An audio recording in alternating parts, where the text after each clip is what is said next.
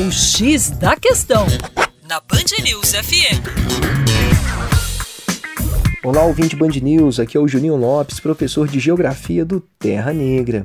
E olha só, o Brasil possui dois grandes biocombustíveis. O primeiro é o etanol, proveniente aí da cana-de-açúcar. O segundo é o biodiesel, proveniente de oleaginosas. E a principal oleaginosa utilizada para a produção de biodiesel no Brasil é a soja. Fato curioso é que desde março de 2018 agora, cerca de 10% do diesel passou a ser de biodiesel.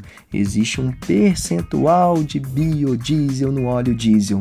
Biodiesel que é produzido no Brasil, sobretudo com soja, e à medida que a demanda de soja aumenta no nosso país, nós temos também um aumento do preço da ração animal.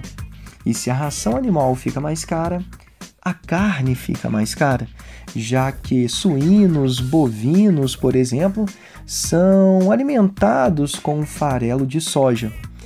A reflexão que fica é a seguinte: se o Brasil produz mais biodiesel, a procura por soja aumenta, o preço da soja aumenta e o preço da carne também aumenta. Logo, um aumento no preço dos alimentos. É isso aí.